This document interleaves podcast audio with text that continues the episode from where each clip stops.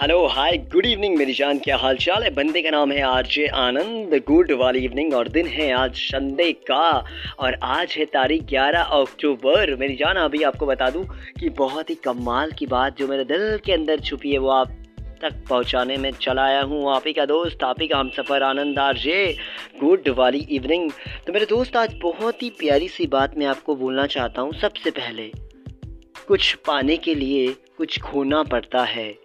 कुछ पाने के लिए कुछ खोना पड़ता है, मुस्कुराने के लिए भी रोना पड़ता है। हाँ जी, मेरी जान, लेकिन मैं तो उम्मीद करूँगा कि आप रोए नहीं, हमेशा मुस्कुराते रहें और लाइफ में आगे बढ़ते रहें।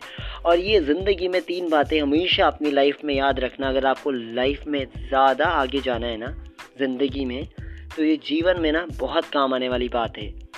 क्योंकि इंसान की छोटी सोच और पैर की मोच कभी किसी को आगे नहीं बढ़ने देती। तो लाइफ में ना हमेशा एक बड़ी सोच रखो एकदम ब्राइट वाली थिंकिंग रखो और एकदम पॉजिटिव रहो और एकदम एक्साइटेड रहो और हैप्पी रहो और लाइफ में आगे बढ़ते रहो।